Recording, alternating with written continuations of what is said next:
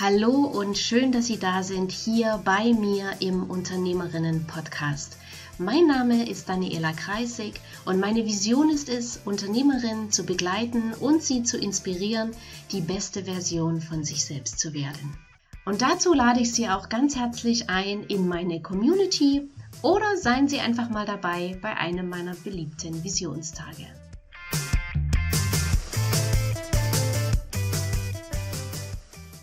Hallo und herzlich willkommen auf meinem Kanal und mein heutiger Interviewgast ist der wunderbare, geniale, tolle Rapper, Songwriter, Künstler, Autor, Referent Seom alias Patrick.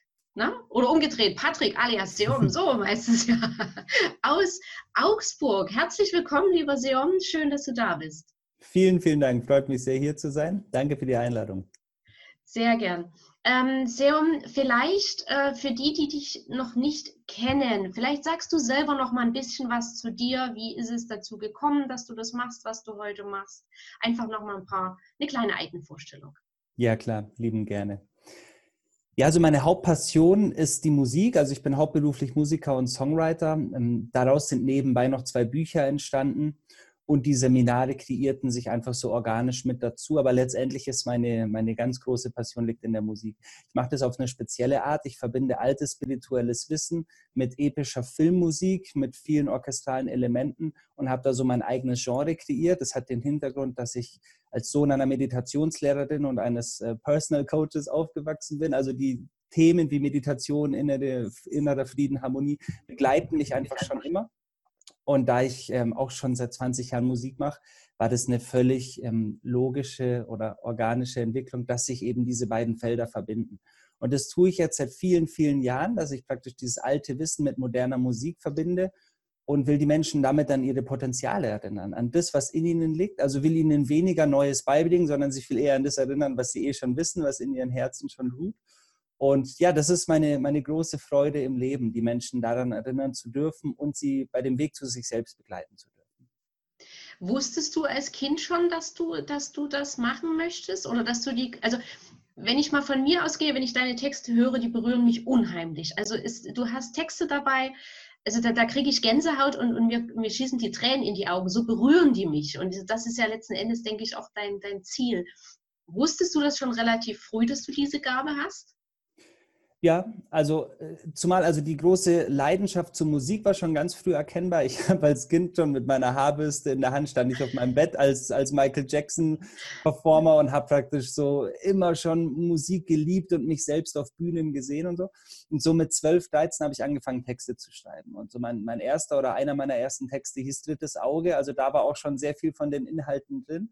Und ich spürte sehr schnell, dass da die große Gabe liegt, Menschen, wie du sagst, eben im Herzen zu berühren. Für mich ist das auch das größte Kompliment, wenn ich leuchtende, strahlende Augen sehe oder wenn jemand weint bei der Musik, dann müssen wir auch keine Worte wechseln danach. So, das ist einfach das, was, was mein Ziel ist und worüber ich mich am allermeisten freue. Und ja, das habe ich irgendwann gespürt, dass das die Passion ist. Und dann ging es nur darum, und das ist so die Kunst bis heute, die eigene Person möglichst in den Hintergrund zu stellen, um eben die Botschaft wirken zu lassen, um eben das, was wirklich wichtig für die Menschen und für die Welt ist, in den Raum zu stellen und eben nicht sich selbst zu glorifizieren, wie das gerade im Hip-Hop-Bereich ja bei vielen leider üblich ist.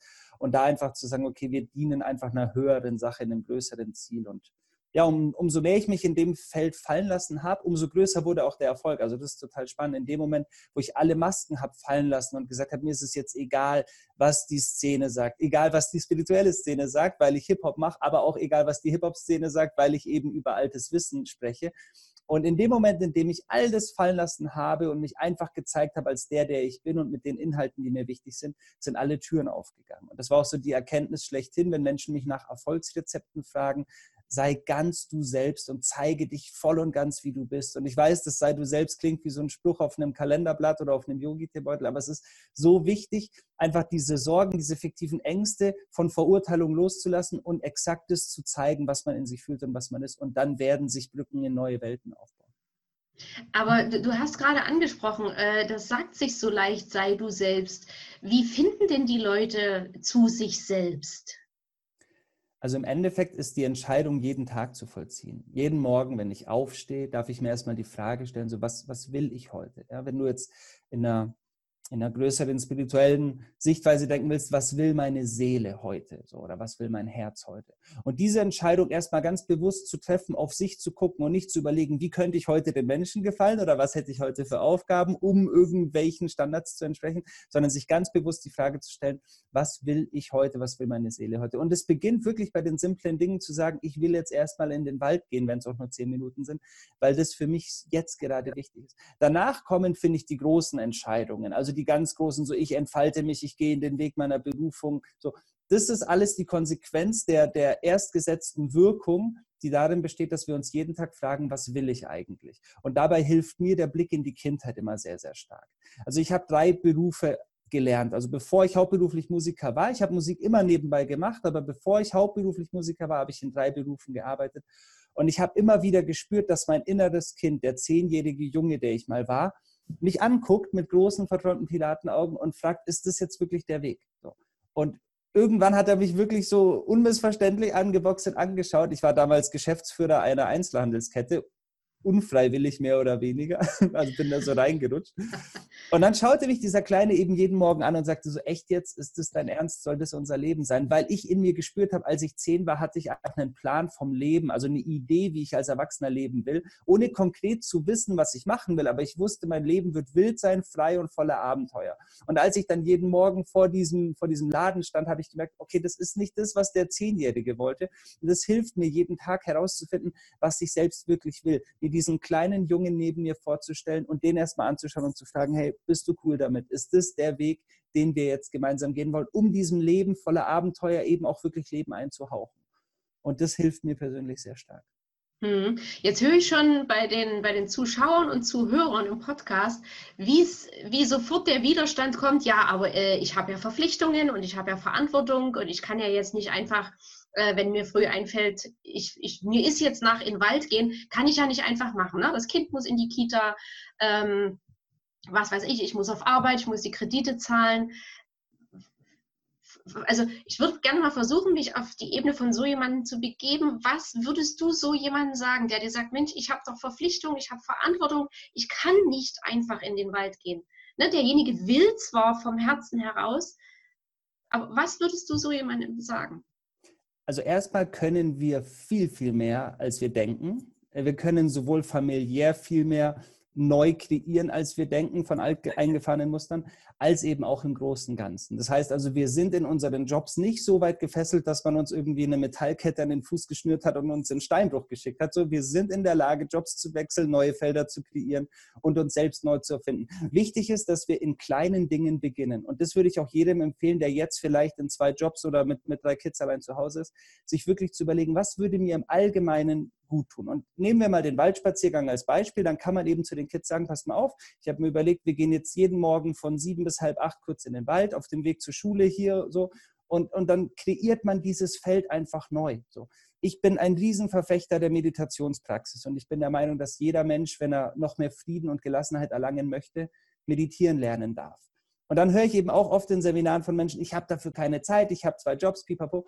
Aber du kannst 20, 30 Minuten früher aufstehen und auch früher ins Bett gehen. Und diese 20 Minuten, wenn du sie wirklich in einer sinnvollen Meditation verbringst, werden dir zwei bis drei Stunden mehr Gelassenheit und Ruhe für deinen gesamten Alltag geben. Und da ist eben so wichtig, nicht im großen Ganzen zu schauen, oh Gott, wie kann ich mein ganzes Leben jetzt umbauen, mhm. sondern einfach auf den nächsten Schritt zu gucken. Wie der schöne Beppo S., der Straßenkehrer aus der Geschichte Momo von Michael Ende, der einfach vor dieser riesen Straße steht und von Momo gefragt wird, wie kannst du diese ganze Straße denn kehren? Und er sagt, ich mache das Besenstrich für Besenstrich. Ich mache immer nur mhm. einen Besenstrich in einen Atemzug.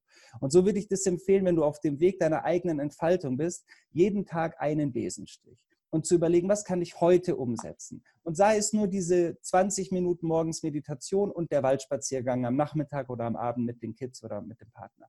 Und dann beginnen wir zu lernen und zu verstehen, dass wir unser Leben selbst neu bestimmen können. Und ich glaube tatsächlich, bei all unserer Freiheit da draußen haben die meisten Menschen das verlernt. Und das heißt nicht, dass sie es nicht können. Sie haben es nur verlernt. Sie haben vergessen, dass es möglich ist, sich selbst neu zu erfinden und seinen verschiedenen Blüten, die in einem stecken, noch mehr Kraft zur Entfaltung zu verleihen. Und das gelingt eben durch diese kleinen Schritte. Hm, hm. Würdest du sagen, dass man für manche Dinge, ich will jetzt nicht sagen, eine, gewisse Reife in Form von Alter braucht, aber bei mir war es zum Beispiel so, ich habe auch viele Jahre Meditieren sehr, sehr belächelt. Ja, also ich habe mal ein autogenes Training mitmachen müssen und habe da die Decke nach irgendwelchen Malerfehlern abgesucht und gesagt, ja, dort fehlt, dort hat der Maler schlampig gearbeitet und da und ist, der, ist das bald vorbei hier. Und vor ein paar Jahren habe ich das Meditieren wirklich für mich entdeckt und frage mich jetzt, warum hast du dich damals so lächerlich darüber gemacht? Hättest du das schon viel eher für dich gefunden? Wäre dir manches erspart geblieben? Also braucht man dazu vielleicht auch eine gewisse, keine Ahnung, geistige Reife, körperliche Reife, spirituelle, bewusste Reife? Ich denke nicht wirklich. Also ich habe mit sechs, sieben Jahren meditieren gelernt. Für mich war das ähm, normal. Ich kenne viele junge Menschen. Ich arbeite mit vielen jungen Künstlern zusammen, die sind 20, die meditieren täglich. Mhm. Ich denke, ähm, die Reife ist es weniger als das Zweite, was du gesagt hast, das Bewusstsein dafür. Das Bewusstsein. Also einfach die Erkenntnis, dass in mir selbst der Schatz liegt, den ich so oft im Außen gesucht habe. Hm, und da wir hm. natürlich in unserer, in unserer zivilisierten westlichen Welt darauf konditioniert worden sind, immer im Außen zu suchen und den nächsten Glücksmoment im Außen zu suchen, die Erfüllung in Geld, in Beziehungen, in so vielen Dingen im Außen zu suchen, vergessen wir so oft den Weg nach innen zu gehen. Und es ist so spannend, weil die Menschen sind oft gefangen in ihren eigenen Lebensumständen und die Zelle geht nun mal nur von innen auf. So, das bedeutet, du musst nach innen gehen, in dein Innerstes blicken und kannst dich somit aus deinem eigenen erbauten Gefängnis befreien. Und das gelingt eben nur durch den Blick nach innen. Und ich glaube, wenn man sich einmal bereit erklärt, diesen Weg zu bestreiten, dann kreiert er sich von selbst. Also es ja. ist gar nicht so, dass man sagen muss, okay, ich muss jetzt äh, nach Indien ins Ashram und muss das lernen. Die Bereitschaft, die, die simple Entscheidung, jetzt diesen Weg nach innen zu gehen, reicht vollkommen aus, um die Kraft zu entwickeln, jeden Tag weiterzugehen. Dann ist natürlich Hingabe und Disziplin erforderlich, um auch dabei zu bleiben. Aber die erstmalige Entscheidung öffnet einem schon so viele Türen, dass man sich danach, wie du gesagt hast, oft fragt, wie konnte ich das eigentlich so lange nicht erkennen? Ja. Und das Schöne ist, all die erfolgreichen Menschen, die ich kenne, und ich kenne mittlerweile wirklich in vielen Berufsfeldern sehr viele Menschen, die haben eine Sache gemeinsam, sie meditieren. Also die Menschen, mhm. die als ganzheitlich erfolgreich betrachtet, das heißt, die auch die Geld haben, aber die auch wirklich glücklich sind und die auch wirklich zufrieden im Leben stehen und Montag sich freuen, dass Montag ist, die meditieren. Und die erkennen die Geschenke des Lebens eben in den kleinen Dingen und in den Begegnungen der Dinge, die wir wahrnehmen. Hm, hm. Jetzt hast du ja eingangs schon gesagt, dass du drei Berufe hast. Ähm, und ich hatte mir das auch, äh, ist mir auch beim Recherchieren rausgeschrieben. Du bist ja Kaufmann, Erzieher und hast das Staatsexamen als Logopäde. Genau. Wenn, ich frage mal jetzt mal ein bisschen provozierend, wenn du als Kind schon wusstest, dass du was mit Musik machen willst, mit Texten, warum dann erst die drei Ausbildungen vorher? War da auch eine Angst dahinter, erstmal was Sicheres zu lernen oder was war da der Grund? Es war die Tatsache, dass ich die Glaubenssätze meiner Außenwelt zu meinen eigenen erklärt habe. Hm. Das bedeutet also, meine Eltern lieben mich und unterstützen mich seit Tag 1 in meiner Musik. Wenn du dir jetzt aber als liebende Mutter vorstellst, dein Kind produziert mit 20 sein zehntes Album und hat immer noch keinen Erfolg damit, obwohl die Songs gut sind und obwohl es so aussieht, als ob das alles Potenzial hat, dann sagt selbst der liebendste Vater und die liebendste Mutter, Kind, ich glaube, das sollte lieber ein Hobby bleiben, mach jetzt mal eine vernünftige Ausbildung, schau, dass was aus dir wird. So. Und das Problem ist ja gar nicht, dass die Menschen das glauben, dass Menschen denken, das sei nicht möglich, mit der Musik zum Beispiel zu leben. Das Problem ist, wenn ich deren Glauben zu meinem Glauben erkläre. Und das ist in dem Fall passiert, dass ich zwar immer wusste, ich will Musik machen, deshalb habe ich auch nie aufgegeben und weitergemacht, aber unterbewusst muss ich retrospektiv betrachtet schon wahrnehmen, dass ich vieles von dem übernommen habe und mir dachte, naja, scheinbar möchten die Radiosender in Deutschland keine tiefgehende Musik, die ein bisschen über Ballermann-Hits und, und Herzschmerz hinausgeht. Und scheinbar ist es wohl nicht gefragt in der Hip-Hop-Szene oder in welchen Szenen auch immer, mit solchen Texten oder so einer Art von mhm. Musik äh, voranzuschreiten. Und als ich selbst diese Glaubenssätze, und das hat knapp zehn Jahre gedauert, in Frage gestellt habe, haben sich die Türen geöffnet. Also als ich wirklich nach dem klassischen Prinzip von Baron Katie gefragt habe, ist es wirklich wahr? Stimmt es wirklich? Kann man denn mit so einer Art von Musik keinen Erfolg haben? Und dann durfte ich mir selbst die Antwort geben und sie erkennt, nee, das stimmt nicht. Das ist ein Trugschluss. Das ist eine Lüge, die ich mir selbst auferlegt habe. Und deshalb diese drei Ausbildungen. Weil einfach der, der direkte Glaube an die eigenen Möglichkeiten noch nicht da war. Und das ist total spannend, weil man kann in sich selbst wissen, was die Berufung ist Und man mhm. kann auch in sich selbst Harmonie und Frieden erschaffen durch Meditation und kann sich selbst dennoch zu 100 Prozent im Wege stehen, wenn man nicht an den eigenen Erfolg glaubt. Und deshalb mhm. ist es eben so wichtig, das zu kombinieren. Also sowohl das Mindset als eben auch die Energie des Herzens dahingehend zu kombinieren, dass man weiß, dass alles möglich ist. Ja, jetzt gibt es aber sicherlich auch einige, ähm, die sagen, die Ausbildung waren ja deswegen trotzdem dein Weg und die Ausbildung haben dir sicherlich auch geholfen, gerade so in Logopäde und Kaufmann ist ja auch nicht nichts Verkehrtes, ähm, dass das in deine Texte jetzt auch einfließt und sei es, dass du deswegen so wunderbar sprachgewandt bist. Ja. Ähm, heißt das also, dass trotzdem ja der Weg nicht falsch ist? Beziehungsweise wäre es ja spannend, eigentlich zu sehen, aber das geht nicht. Wie würden deine Texte oder deine Musik heute sein ohne die Ausbildung? Mhm. Absolut, genau. Also einerseits genau das, was du sagst, dass ich zum Beispiel in der Logopädie unfassbar viele Kontakte mit Patienten hatte, Schlaganfallpatienten, äh, alte bettlägerige Patienten mit, mit verschiedensten Syndromen, die ich auch in meinen Texten besungen habe. Also ich habe einen Song über den Schlaganfallpatienten, der heißt Im Turm. Ich habe einen Song über ältere Menschen im Pflegeheimen, der heißt Goldenes Herz. All diese Songs wären nicht entstanden, wenn diese Zeit nicht gewesen wäre. Mhm. Das auf jeden Fall. Und die kaufmännischen, die kaufmännischen Aspekte, die ich gelernt habe, waren natürlich auch super wichtig. Der noch viel entscheidendere Punkt und der für mich wohl der wichtigste ist bei all dem, ich kann Menschen sehr gut verstehen und abholen durch diese Zeit. Schau, in den, in den zehn Jahren, als ich diese drei Ausbildungen gemacht habe oder 15 Jahren, hatte ich nie Geld, weil ich habe ja immer wieder von vorne angefangen. Ich hatte eine Ausbildung fertig. Wenn Menschen beginnen, ihr Geld zu verdienen, habe ich gemerkt, okay, das will ich auf keinen Fall weitermachen. Dann mache ich nochmal was neben der Musik, was sich besser anfühlt. Und so kam ich dann zur Logopädie. Hatte aber eben am Ende den, den Hintergrund, dass ich dann 30, 40.000 Euro Schulden hatte, weil ich dieses Examen finanzieren musste und halt immer noch mhm. mein Leben so am Laufen halten musste. Und somit habe ich wirklich 15 Jahre lang in großen Mangel gelebt. Also ich hatte wirklich manchmal nur 5 Euro für eine Woche zum Essen und musste mir genau überlegen, wo ich welche 50 Cent investiere und lebe jetzt sehr, sehr gut und, und, und sehr wohlhabend von der Musik. Ich weiß diesen Weg aber sehr, sehr genau zu einzuschätzen und, und kann ihn eben nochmal betrachten. Und wenn mir jetzt Menschen sagen, ich habe da diesen Traum und ich arbeite jetzt in einem Feld, wo ich überhaupt nicht glücklich bin und ich weiß nicht, wie ich dahin kommen soll, dann kann ich jetzt wirklich mit Bestimmtheit und Gewissheit sagen, ich weiß, wie sich das anfühlt und ich kenne den Weg und ich kenne nicht deinen persönlichen Schmerz, aber ich kenne den Weg und ich weiß, wie man da rauskommen kann, wenn man sich selbst dafür entscheidet. Und ich glaube, das war der allerwichtigste Punkt bei diesen drei Ausbildungen, dass ich in so verschiedenen Feldern gearbeitet habe, die unterschiedlicher teilweise nicht sein können. Ja und jetzt eben weiß, okay, ich weiß, wie es sich anfühlt, wenn man sich deplatziert fühlt, wenn man seinen Platz noch nicht gefunden hat und wenn man sich auf den Weg macht, seinen Platz zu finden. Und ich glaube, dass das die wichtigste Erkenntnis ist, dass ich Menschen abholen kann aus diesem Tal der Trauer in das Land der gelebten Liebe, wenn du so willst. Jetzt gibt es ja viele, gerade auch Coaches und Berater, die sagen, du musst nur daran glauben, du musst nur dein Mindset ändern und daran glauben und aus dem Mangel rauskommen. Würdest du jetzt aus deiner Erfahrung heraus sagen, wenn du im falschen Job bist oder wenn du nicht bei, bei deiner Vision bist, dann kannst du Mindset haben, wie du willst und dann kannst du glauben, wie du willst, du wirst aus dem Mangel nicht rauskommen. Würdest ja. du das so bestätigen oder hast du da eine andere Sicht dazu? Nee, absolut safe, genauso. Also der, der grundlegendste, also das absolute Leuchtfeuer und der grundlegendste Eckpfeiler von allem ist in meinem Modell von Welt deine Liebe. Also da, wo deine Liebe, nenn es deine Freude, so da, wo deine Freude, deine liebende Freude hinfließt, da wirst du deine Entfaltung auch finden. Und wenn es in dem Beruf ist, da kannst du Mindset haben, wie du möchtest, der dich nicht glücklich macht, wirst du vielleicht ein Ferrari bekommen und ein Haus am See, aber du wirst dann mit 40 tot unglücklich sein oder mit 50 deinen, deinen ersten ähm, Schlaganfall oder sonst irgendwas bekommen. Das, das Grundlegendste ist immer wieder, dass du verstehst, dass da, wo deine Liebe hinfließt, deine Aufmerksamkeit hinfließen wird und eben deine gesamte Energie. Und da reicht es eben nicht nur zu denken und zu sagen, okay, ich stelle mir jetzt vor, dass ich super erfolgreich bin. Ich habe 20 Alben gemacht.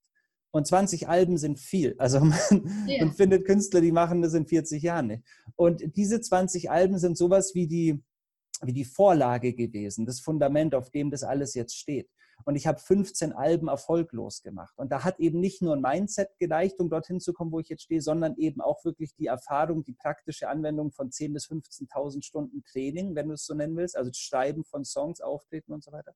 Hm. Um dann eben auch wirklich diesen Erfolg zu manifestieren. Deswegen glaube ich, Mindset und Gedankengang ist ultimativ wichtig, sollte aber niemals überschätzt werden. Wenn wir nicht der Freude folgen, wird das Ganze nicht funktionieren. Wenn wir nur was tun, um Geld zu verdienen, dann werden wir auf lange Sicht nicht ganzheitlich erfolgreich sein und vor allem nicht glücklich werden. Hm, hm. Und woher weiß ich denn nun, ähm, ob ich meins gefunden habe? Weil ich kenne auch wieder viele, die sagen, ja, wir machen, mir macht das Spaß, mir macht das Spaß und ich kann ja aber nicht alles auf einmal machen. Was, was, wie finde ich denn nun das eine, wo ich sage, ja, also wie du es konkret findest, kann ich nicht sagen, weil dann wäre ich Safe-Millionär, wenn ich jedem Menschen sagen könnte, wie er es findet. Ich kann, ich kann nur davon erzählen, aber ich kann es nicht erklären. Also das Allerwichtigste ist, dass wir diesem feinen Kribbeln in unserem Bauch folgen dass wir diesen Momenten, diesen Funken im Wind folgen, wo wir merken, wow, da, da leuchten meine Augen. Wenn du von dem Thema sprichst, wenn jemand dich auf das Thema anspricht, was es auch sein mag, und du merkst, wow, jetzt bin ich wach, jetzt bin ich präsent, jetzt habe ich Lust, darüber zu sprechen, so, das ist es. Und meistens finden wir es in der Kindheit. Wie ich schon gesagt habe, ich habe immer schon auf diesem Bett gestanden mit der Haarbürste als Mikrofon und habe die Songs performt. Meine Partnerin hat zum Beispiel als Kind ultimativ lang gemalt, vier, fünf Stunden lang Bilder gemalt, einfach so farbige Kreise gemalt. Dann wurde mir in der Schulzeit irgendwann erklärt, in Musik, in Deutsch und in Kunst, dass das, was ich mache, mit Kunst und Musik nicht viel zu tun hat, weil das der Lehrer mhm. damals so bewertet hat. Und meine Partnerin hat in ihrem Kunstunterricht gehört, da sie nicht gegenständlich malen kann und keine Gesichter malen kann, ist sie auch nicht künstlerisch begabt. Dann wurde das verschüttet. Und ich glaube, dass das ganz vielen Menschen da draußen so geht, dass du als Kind eine Leidenschaft hattest, eine Freude für irgendeine Tätigkeit, die dann verschüttet wurde vom Bildungssystem, den Bezugspersonen. Und es geht nicht darum, Schuld zuzuweisen, sondern nur zu erkennen, okay, da wurde was verschüttet und ich kann diese Barrieren mal beiseite räumen und gucken, was passiert. Und jetzt hat meine Partnerin, um das Beispiel vorzuführen, einfach wieder Bilder gemalt und diese Bilder verkaufen sich auf Konzerten, Seminaren und so super, super gut und sie lebt jetzt als Kunst- und Filmemacherin. Und sie hat mhm. nichts davon gelernt. Sie hat in der Schule keine guten Noten mehr gehabt und, und ich eben auch in Deutsch und Musik. Wenn ich nach dem gegangen wäre, wie ich bewertet wurde, dann dürfte ich nichts von dem tun, was ich heute tue. Und ich mhm. glaube, dass viele Menschen, die ihren Weg noch nicht gefunden haben oder den, den Weg der Berufung noch nicht kennen, gerne mal zurück in die Kindheit schauen dürfen und sich auch mal wirklich aufschreiben auf einem Blatt Papier, was hat mir denn als Kind so richtig Freude gemacht? Und einfach mal in der Freude der Absichtslosigkeit wieder beginnen, das zu tun. Gar nicht mit dem Plan, ich muss jetzt meine Berufung finden, sondern einfach mal gucken, wo könnte ich meiner Freude heute ein bisschen mehr folgen? Und das führt mhm. zum, zum, ersten Satz unseres Gespräches. Wenn du eben morgens aufstehst, kannst du dir die Frage stellen, wofür brennt mein Herz? Wofür leuchtet mein Herz? Und auch wenn du wenig Zeit hast, dann gönn dir 15 Minuten für diese Leidenschaft, was es auch sein mag. Und du wirst immer mehr und mehr Zeichen erkennen. Und ich bin großer Verfechter der Philosophie, dass das Leben dir wirklich Zeichen schenkt. Deswegen habe ich auch mein Buch so benannt, mein neuestes, Folge den Zeichen, weil ich glaube, dass Intuition und Inspiration das Alphabet des Universums sind.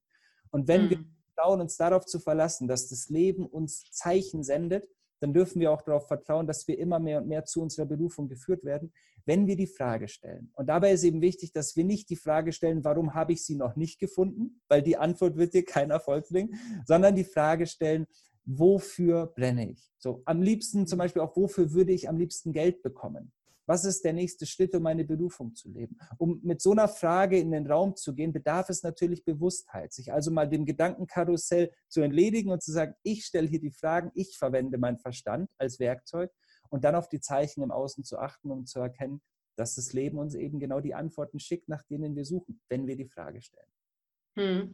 Wie schalte ich denn aber den Verstand aus? Weil du hast gerade den Verstand auch so schön angesprochen und das ist ja auch immer, ne, die, die innere Stimme sagt etwas und sofort, also ich, ich erkenne es bei mir inzwischen ganz gut, aber ich frage jetzt auch natürlich für die, für die Zuschauer und Zuhörer, wie unterscheide ich denn, was ist wirklich meine innere Stimme und wo nimmt jetzt gerade der Verstand wieder das Ruder in die Hand und sagt, nee, da lang geht's.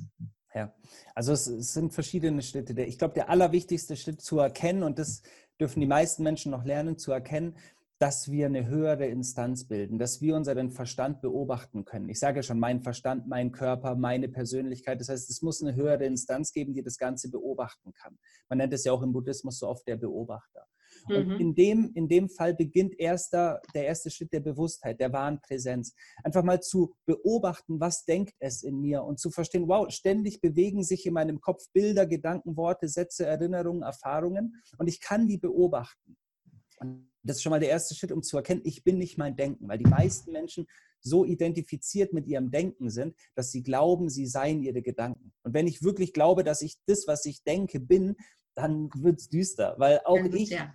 auch ich denke natürlich sehr oft destruktiv und, und, und nicht positiv über mich selbst oder andere Menschen oder Situationen und darf das nur dadurch eben enttarnen, dass ich verstehe, ich bin das nicht, sondern es denkt in mir. Diese Gedanken sind einfach Produkte von so vielen Einflussfaktoren im Außen.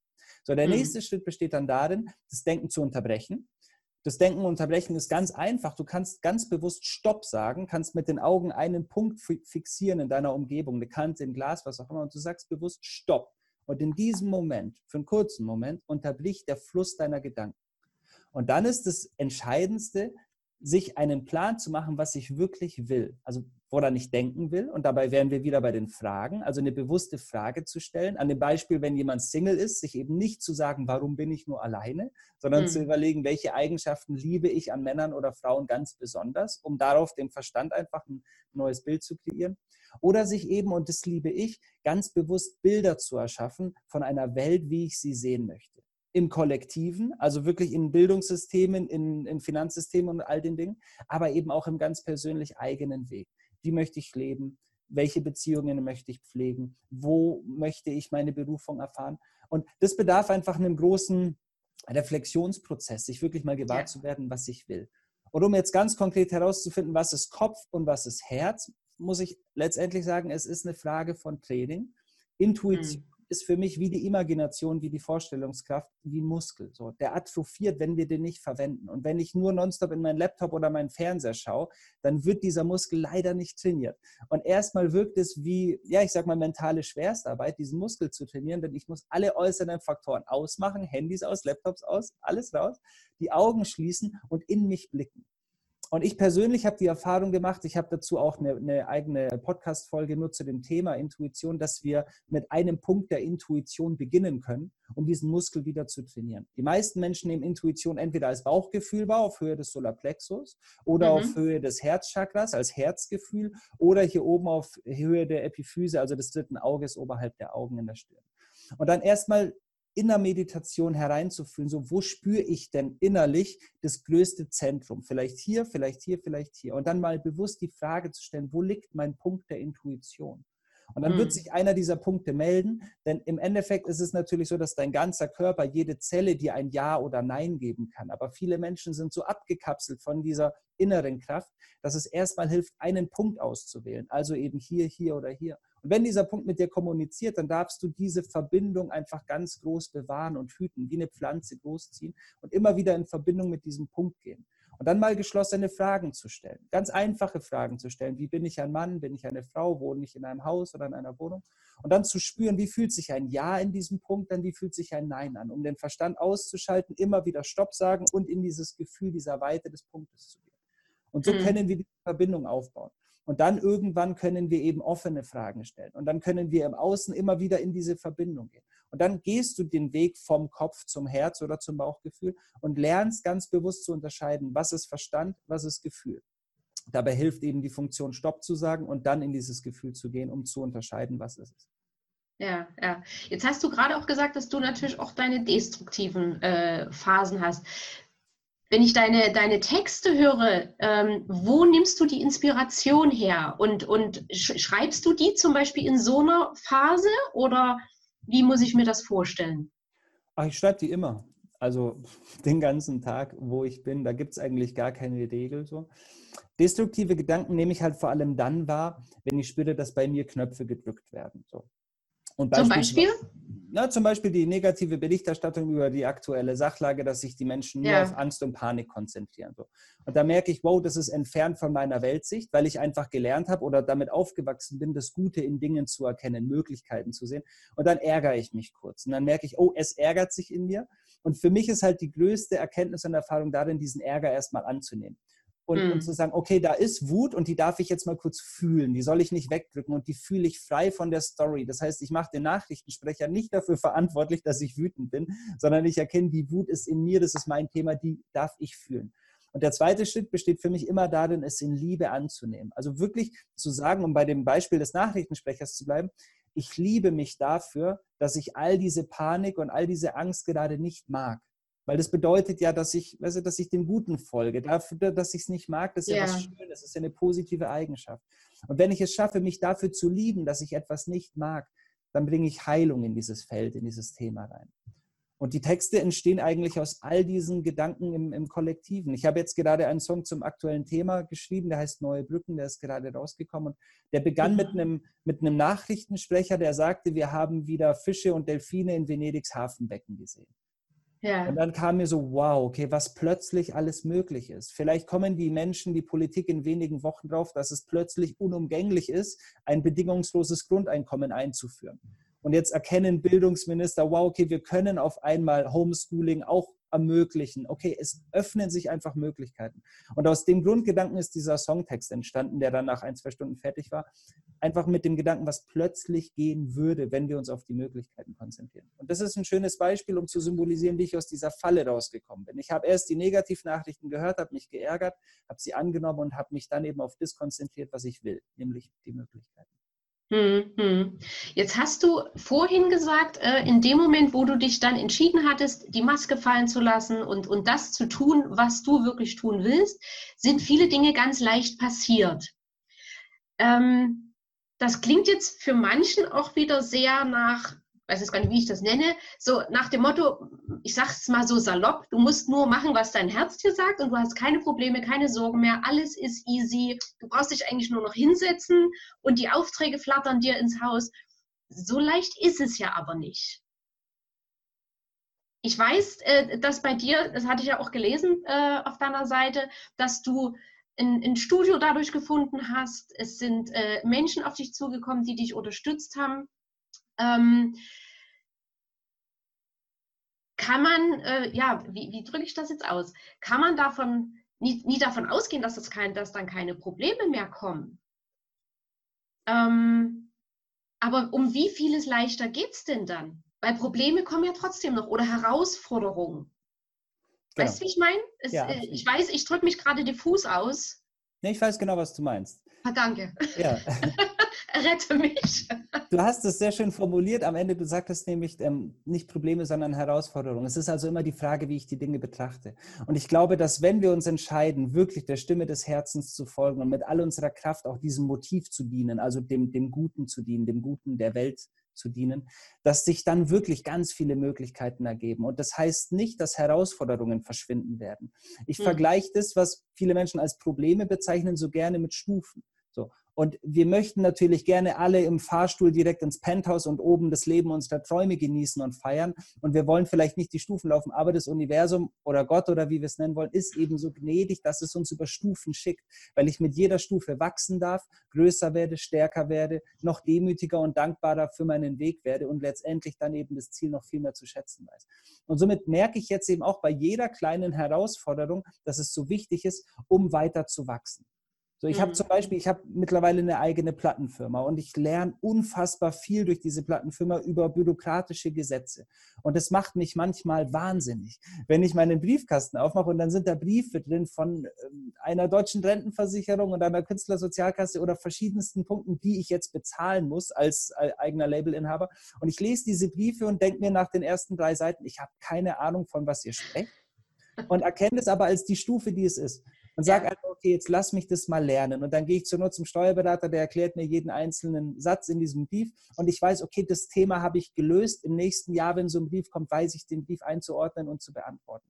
Und so sehe ich es einfach als Stufe. Und ich glaube, wenn wir aufhören, Dinge als Probleme zu betrachten, sondern als, mhm. als wachsende Herausforderungen, die uns selbst in unsere Kraft führen, dann kommen wir in die Heilung.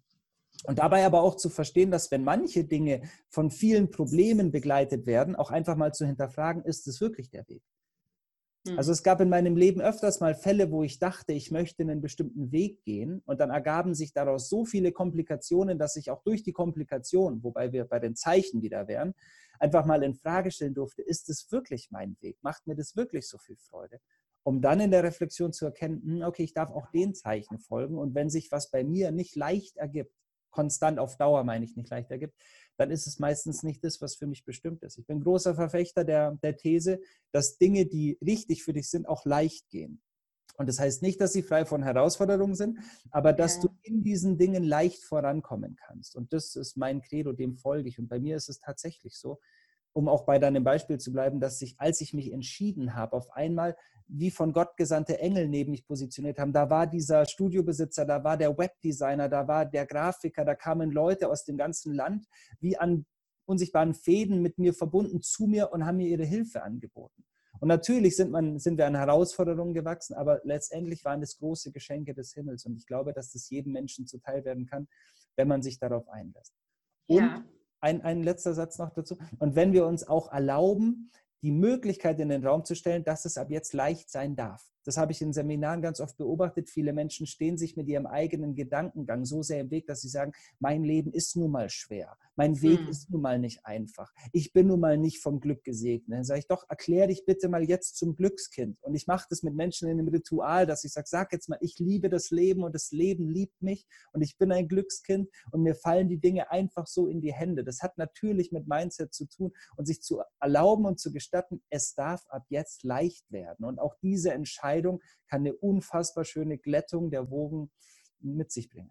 Ja, auf der anderen Seite, Seum, hast du ja gesagt, du hast 15 Alben erfolglos äh, produziert. Warum ging das nicht leicht? Also es hört sich jetzt für mich so an, kann auch sein, dass es leicht ging, aber warum war der Erfolg da nicht eher da? Also das würde ich jetzt äh, als leicht interpretieren, dass wenn das deins ist, kommt das erste Album raus und geht durch die Decke. Wie gesagt, weil ich das Denken anderer Menschen zu meinem Denken erklärt habe, weil ich die Glaubenssätze von Menschen zu meinen gemacht habe, weil ich so oft gehört habe mit 16, 17, mit solchen emotionalen Texten, mit so einer berührenden Musik kommt man nicht ins Radio, weil im Radio möchte man andere Sachen hören. Und weil ich das zu meinem Denken erklärt habe. Und in, in dem Moment, Mitte 20, als ich das in Frage gestellt habe und wie ich vorhin sagte, eben in den Raum gestellt habe, kann es nicht möglich sein, mit dieser Musik erfolgreich zu sein und das als mögliche Option dargelegt habe. In dem Moment sind die Türen aufgegangen. Und das ist ja das Schöne an diesem Weg. Ich weiß eben, was es bedeutet, 15 Jahre lang falsch zu denken. Ich mhm. wusste ganz genau, wie ich meditiere, wie ich Frieden erschaffe und so. Aber all das hat mir in dem Fall nicht wirklich weitergeholfen, weil ich war einfach fucking broke und total erfolglos auf materieller Ebene, weil ich mir selbst eben mit meinem Denken so im Weg stand. Und auch, ich möchte ganz klar nochmal sagen, ich war in einer ganz massiven Opferhaltung. Ich glaube, dass das viele Menschen unbewusst tun. Ich war immer in dieser Opferhaltung, ach, ich armer Kerl. Jetzt habe ich dieses große spirituelle Wissen und die Hip-Hop-Szene interessiert sich nicht dafür. Und die spirituelle Szene sagt, die hassen alle Hip-Hop, weil es nur Idioten sind. Ich armer Kerl bin zwischen den Stühlen.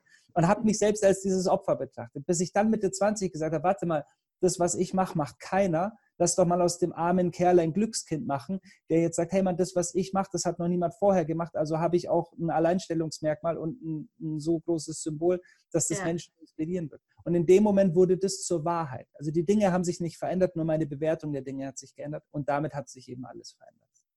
Also ist im Prinzip ähm, der, der goldene Weg, so würde ich es jetzt mal sagen, dass du die Berufung lebst, aber auch an die Berufung glaubst. Weil wir hatten es ja vorhin, dass nur der Glauben, dass die Sache was bringt, du bist aber auf dem, ich sage jetzt mal, auf dem falschen Acker, bringt nichts. Und aus dem, was du gerade gesagt hast, entnehme ich, selbst wenn du das Richtige tust, aber nicht dran glaubst, bist du auch auf dem falschen Acker. Genau, also du bist schon auf dem richtigen Acker, aber hast dann das falsche Werkzeug, um es dabei bei dem Oder so, ja, sehr genau. gut. ja, rhetorisch äh, habe ich da keine Chance bei dir, ich merke schon. Die Lösung liegt für mich darin, dass wenn wir herausgefunden haben, was wir wollen und was unserer Freude entspricht, dass wir uns dann durch Geschichten inspirieren lassen dürfen. Und es gibt Tausende, Millionen Geschichten von Menschen, die es geschafft haben. Also ich liebe es, Biografien zu lesen. Und ich will so ein paar Beispiele nennen. Nehmen wir einen Paulo Coelho, der hat sich, äh, der wurde erstmal, äh, hat er im Wirtschafts- und Finanzwesen gearbeitet, obwohl er immer schreiben wollte. Er hat mit 40 Jahren sein erstes Buch erst veröffentlicht, weil er sich so lange nicht getraut hat. Ist jetzt, er hat 225 Millionen Bücher verkauft. Eine mhm. Astrid Lindgren musste sich als Kind verstecken, musste sich in, in so vielen Feldern ihres Lebens immer wieder unterdrücken lassen, hat sich dann entschieden, diesem Weg zu folgen und ist jetzt natürlich eine unfassbare äh, Persönlichkeit mit ihren Büchern geworden und, und bringt so viel Fantasie in die Herzen von Kindern und Menschen. Es gibt so viele Beispiele von Berühmtheiten, von Künstlern, von Musikern, Schauspielern, Politikern, was auch immer du werden willst. Es gibt hundertprozentig jemanden, der das lebt in seinem ganzen Erfolg. Und es ist so wichtig, dass wir uns damit befassen, mit der möglichen Option. Und ich habe mir das zum Beispiel damals auch so erschaffen, äh, als ich angefangen habe mit, mit diesen Texten so ganz intensiv das auf einem hohen Level zu machen, gab es in Deutschland in der Hip-Hop-Szene eigentlich nur so, so proletarischen Straßenrap. So, ja? Und dann war meine Lösung einfach zu sagen, okay, wenn man mit solchen Scheißtexten Erfolg haben kann, ja, dann kann man mit Sicherheit auch mit guten Texten Erfolg haben. Also mit gut meine ich mit, mit konstruktiven, erbauenden ja, ja. Texten. Und das hat mir dann auch geholfen, zu sagen, okay, also wenn man mit, mit so viel Schrott Erfolg haben kann, dann kann man bestimmt auch mit sehr viel Gold und Liebe Erfolg haben. Und ich glaube, dass es für jeden Einzelnen wichtig ist, wenn man weiß, was man will, sich dann seine Vorbilder zu suchen und dann auch wirklich auf die Suche zu gehen, wo sind Erfolgsgeschichten, die ich betrachten darf. Und seinen mhm. Traum dann auch zu schützen und zu sagen, ich erzähle das jetzt nicht jedem, weil wenn ich in meinem Umfeld Leute habe, bei denen ich weiß, dass sie pessimistisch eingestellt sind, dass sie ein bisschen zu rational an Dinge gehen, dann erzähle ich denen eben nicht von meinem Traum, sondern stelle sie dann erst mit dem fertigen Ergebnis sozusagen, konfrontiere ich sie und sage, schau mal, ich hatte diesen Traum, hier ist mein Buch, ich habe es jetzt veröffentlicht, es ist im Übrigen auf der Bestsellerliste gelandet. So. Ja, ja. Ähm, würdest du sagen, dass es äh, die eine Berufung für jeden gibt? Oder, oder würdest du auch, also ich bin zum Beispiel jemand, alle, alle Dinge, die ich, die ich gemacht habe und mache, haben mir immer unheimlich viel Spaß gemacht. Also ich habe bei jeder Sache, egal ob das mal Messeorganisation war oder äh, ich bin ja gelernte Fotografin zum Beispiel, ne? Mhm. ich habe bei allen Dingen immer gesagt, ja, das, das kann ich mir vorstellen, jetzt die nächsten 60 Jahre zu machen. Und dann kam wieder was anderes. Das hat mir immer noch ein Stück mehr Spaß gemacht. Und dann habe ich eben das gemacht. Also ich, ich glaube zum Beispiel inzwischen gar nicht mehr an die eine Berufung. Wie siehst du das? Ja, sehe ich genau wie du. Ich glaube, es gibt Menschen, die haben diesen einen Weg, diese eine große Berufung in ihrem Plan und dann eben genau wie du sagst, viele Menschen, die so viel anderes machen, so viel Verschiedenes machen. Und du brauchst ja auch nicht diesen, diesen Plan, dass du sagst, okay, in diesem Beruf bin ich super glücklich. Ich habe eine ganz tolle Freundin, die macht ihren Job und ist eine der glücklichsten Frauen, die ich kenne, sagt jetzt aber gar nicht, okay, das ist das, was ich immer machen wollte. Sie führt einfach ein glückliches Leben mit den richtigen Umständen sozusagen. Und das mhm. reicht auch. Eine andere ganz tolle Frau, die ich kenne, ist die Dwala Gampa, die hat einen ganz tollen ähm, einen Online-Shop, in dem sie Kalligraphien macht. Also von Hand gemalte äh, Schriftzüge mit ihrer eigenen Handschrift. Und sie hat sich ihr Leben lang immer gefragt, was ihre Berufung ist. Und dann hat sie immer diese Schriftzüge gemacht und hat sich einfach nur darin fallen lassen. Und ihr, ihr Nebenprojekt war einfach schöne Sätze aufzuschreiben. So. Und dann irgendwann, ich glaube mit Mitte 50 oder so, kam dann die Idee, man könnte das doch mal auf Gläser drucken oder könnte das doch mal auf T-Shirts oder auf Fußmatten oder Wandtattoos. Und mittlerweile ist sie super erfolgreich. Und wenn man es auf den Kern runterbricht, muss man sagen, sie verdient nur Geld mit ihrer Handschrift. Also ja nur in Anführungsstrichen. Sie schreibt einfach was, was sie schon immer gerne getan hat und das ist ihre Berufung. Vor zehn Jahren hätte sie das aber wahrscheinlich noch nicht geahnt. Da war das mhm. einfach nur ein Teil. Und sie hat es so schön umschrieben, sie sagte, das sind Perlen auf der Perlenkette ihres Lebens. So. Und sie begann halt vor 50 Jahren mit dieser ersten Perle und dann kam die nächste dazu und noch eine. Und jetzt erkennt sie halt die Schönheit der gesamten Kette und hatte aber mit jeder einzelnen Perle große Freude, so wie du eben auch bei dir so schön beschrieben hast. Und ich glaube, du ja. kannst in ganz vielen Feldern tätig sein und, und lebst deine Berufung eben im Kleinen, in deinen Feldern, die so wichtig sind. Ja, das war mir jetzt nochmal wichtig, dass, dass wir darüber reden, weil viele Menschen, habe ich den Eindruck und merke ich auch bei mir im Coaching, die, die machen sich so einen Druck, weil die sind so auf der Suche nach der einen Berufung und, und nach dem einen, wofür sie hier da sind. Und ich sage dann eben auch immer, das muss nicht diese eine sein. Hauptsache, du machst heute das, was dir heute Spaß macht. Und wenn das morgen eben was anderes ist, jetzt mal so salopp gesagt, ne, das heißt nicht, dass man jetzt unbedingt jeden Tag ein Jobhopping machen muss, ähm, ist das ja völlig in Ordnung. Voll, genau. Und am wichtigsten einfach der Freude zu folgen. Genau wie du es gesagt hast, sehe ich das auch. Also, dass wir uns jeden Tag bewusst dafür entscheiden, heute folge ich der Freude. Und dabei sind Kinder einfach die größten Lehrmeister. Wenn du einem fünfjährigen Kind zuschaust, einem Fünfjährigen ist am Montagmorgen vollkommen egal, dass Montag ist. Das spielt überhaupt keine Rolle. Und ja. auch der, der kennt seinen Tagesablauf manchmal gar nicht, weil du ihm ja sagst, wie sein Tagesablauf aussieht, wenn man jetzt einen Ausflug macht oder whatever. Und der wird in allen Fällen, egal wo er ist, versuchen, die Freude zu finden und wird sie suchen. Und selbst wenn er in einem Stau steht an der Autobahn, so, er wird die Freude suchen. So. Und das ist, finde ich, so der, der größte Moment, Lehrmeister anzuerkennen, wenn wir uns hier wieder auf Kinder konzentrieren und überlegen, okay, was würde mein fünfjähriges Ich denn jetzt gerne machen? Ja. Und die Lösung liegt meist eben in Kreativität Das heißt nicht, dass jeder ein Bild malen muss oder Texte schreiben muss, aber dass man kreativ in seinem Denken wird, dass man diese alten Strukturen ein bisschen verlässt und neue Pfade kreiert und eben out of the box, ein bisschen außerhalb der Komfortzone denkt, weil ein Kind auch nicht nonstop Lust hätte, immer nur das Gleiche zu machen, sondern sich eben auch in vielen Feldern kreiert und dann ist mal das Feld dran und dann ist mal das Feld dran. Und ich glaube, dass wir Erwachsene uns da auch wieder weit öffnen dürfen, was uns Kinder vorleben. Ja, und äh, vielleicht ist da die aktuelle Krisensituation, die wir in der Welt haben, äh, eine schöne Einladung dazu. Wir haben die Lehrmeister direkt vor Ort zu Hause. genau. Seon, gibt es noch etwas, wovor du, wovor du Angst hast? Nee. Gar nichts. Also, äh, weil, weil viele gerade so Unternehmer, Unternehmerinnen, wenn die, sage ich mal, wo kriege ich den nächsten Umsatz her? Ähm, gerade jetzt in der Situation, ne? Ähm, wovon lebe ich demnächst? Und ich könnte mir vorstellen, äh, wenn, wenn du Konzerte machst oder, oder gemacht hast, ich kenne das ja von, von Seminaren, ich habe mir da früher dann auch immer Gedanken gemacht, hoffentlich kommen genug Leute und hoffentlich kriegst du genug Teilnehmer.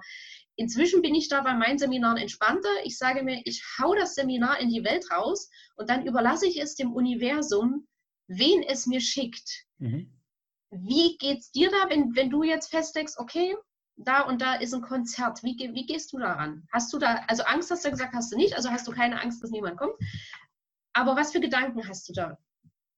Ja, also um hier auch nochmal anzusetzen, wo wir begonnen haben, das ist der riesengroße Vorteil, dadurch, dass ich den Weg so lang gegangen bin und es gewohnt war, zehn Jahre lang vor 30 Personen aufzutreten, bin ich einfach für jeden Menschen dankbar. Und ob ich jetzt Konzerte habe wie im Januar vor, vor 1000 Leuten oder mal eins vor 100 Leuten, so, es spielt für mich wirklich keine Rolle, weil ich bin für jeden Einzelnen so dankbar.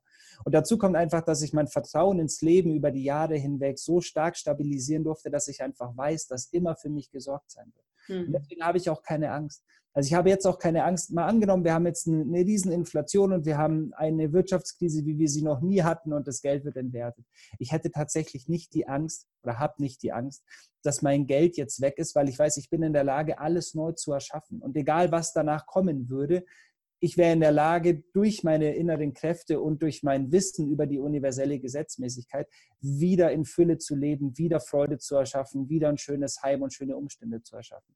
Und deswegen weiß ich einfach, dass ich getragen bin. Und ich wünsche dieses Wissen, diese Gewissheit wirklich jedem Menschen, weil das ist die große Sicherheit. Gerade jetzt in solchen Zeiten bin ich in Frieden, bin ich in Harmonie, weil ich weiß, dass alles, was kommt, passieren muss, um einen Wandel hervorzubringen und eben auch neue Möglichkeiten zu erschaffen.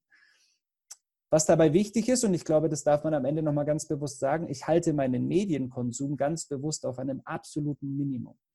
Also ich informiere mich so weit wie nötig und so wenig wie möglich und zwar wirklich ganz, ganz konsequent. Und ich glaube, Menschen, die viel Angst haben, dürfen sich vor allem überlegen, was sie sich zu Gemüte führen. Wir werden nun mal 90 Prozent unterbewusst gesteuert und gelenkt, wenn nicht sogar 95.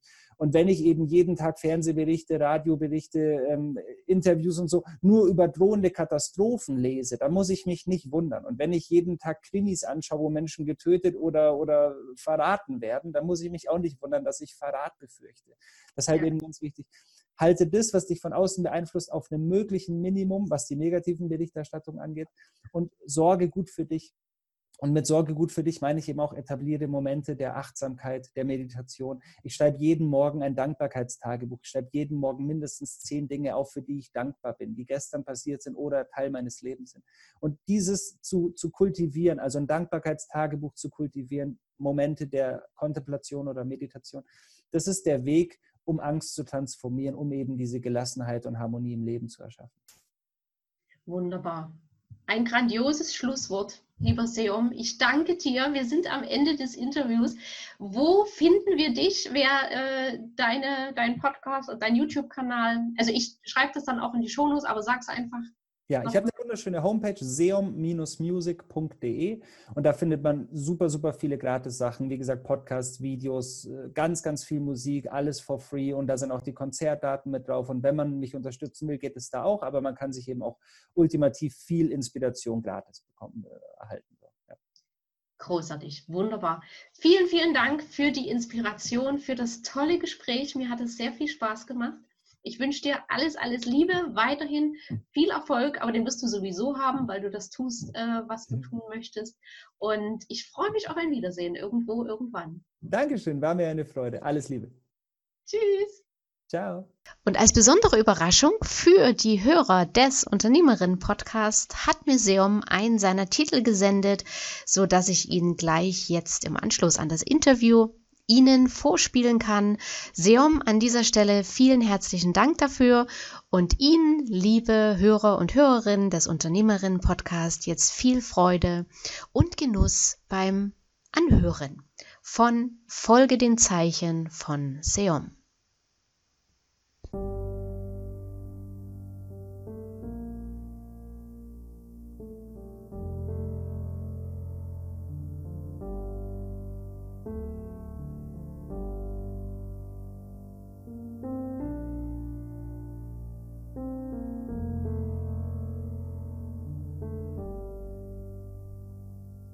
Der Schleier sich lüftet und Formen verweht, wenn der Zauber sich zeigt und der Vorhang sich hebt, wenn der Weg sich magnetisch im Licht transformiert und das alte Alphabet sich still arrangiert.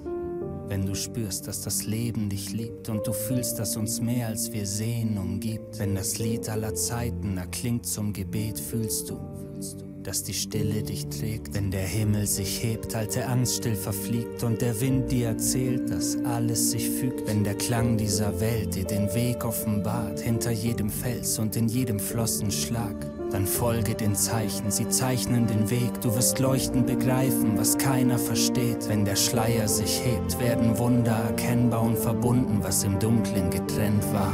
Eine Stimme in dir weiß, dass du alles erreichst, was du willst, weil dein Geist alle Schranken vertreibt. Du kannst alles, alles, was du jemals wolltest, erreichen. Vertrau deinem Herz und folge den Zeichen, folge den Zeichen, folge den Zeichen, folge den Zeichen, folge den Zeichen, folge den Zeichen. Sie formen die Weichen, weil die Kraft großer Herzen alle Wolken vertreiben